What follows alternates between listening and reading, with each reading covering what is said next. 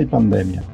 Esta semana el Instituto Nacional de Estadísticas, INE, de nuestro país, presentó sus estimaciones de pobreza monetaria realizadas en base a la encuesta permanente de hogares del cuarto trimestre del año pasado.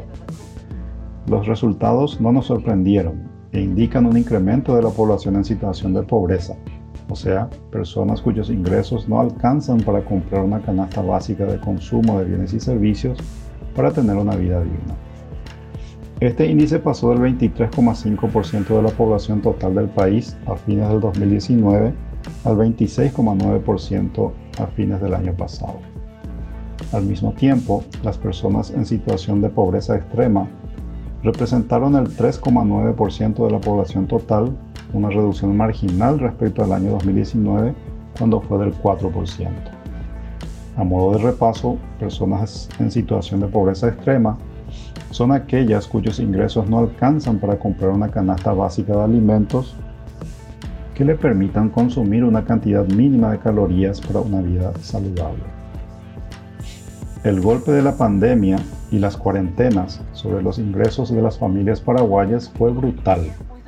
El ingreso laboral per cápita cayó en promedio un 11% en las áreas urbanas y casi el 13% en las áreas rurales.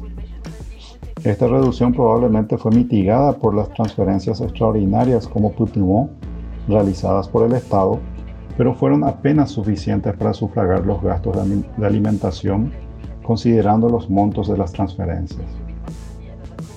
Tal vez esta sea una de las razones por las cuales la tasa de pobreza extrema se haya reducido ligeramente en vez de aumentar, y puede que también haya mitigado el incremento en la tasa de pobreza total puesto que los ingresos de muchas familias que han superado el umbral de la pobreza seguían siendo solo levemente superiores a esta y generadas en actividades informales día a día y altamente vulnerables.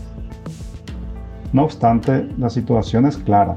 La pobreza aumentó y la pandemia seguirá afectando la actividad laboral de las personas que trabajan en sectores comerciales y de servicios debido al retraso en la vacunación por lo menos durante todo este año y tal vez gran parte del 2022 también.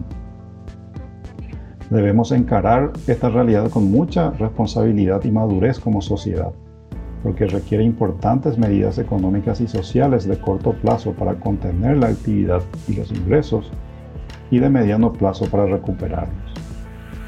A corto plazo, además de acelerar la obtención de vacunas para inocular a más del 70% de la población lo antes posible, la cual sería la solución definitiva a la pandemia, será necesario reactivar los programas extraordinarios de transferencias para los trabajadores formales e informales.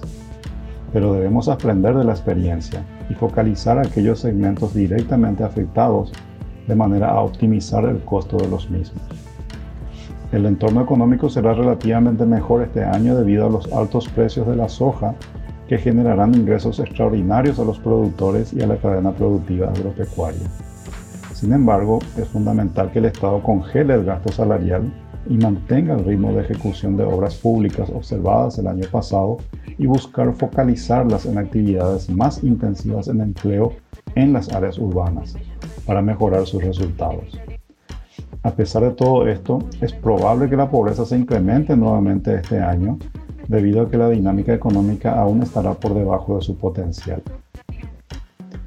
Desde una perspectiva de mediano plazo, es preocupante el estancamiento de la pobreza desde el fin del superciclo de commodities en el 2014, fluctuando entre el 24 y el 28% de la población.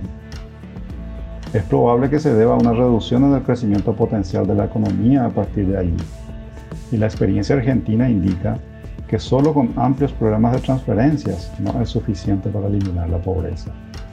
Por ello, insistimos en la necesidad de reformas que mejoren la eficiencia en el uso de los recursos y la calidad de servicios públicos como la salud, la educación, la infraestructura básica y eliminar las barreras burocráticas que limitan el ecosistema del emprendedurismo y la innovación para que podamos desarrollar todo el potencial de nuestro país. Solo así derrotaremos definitivamente la pobreza. Difícil, pero posible. Depende solo de nosotros.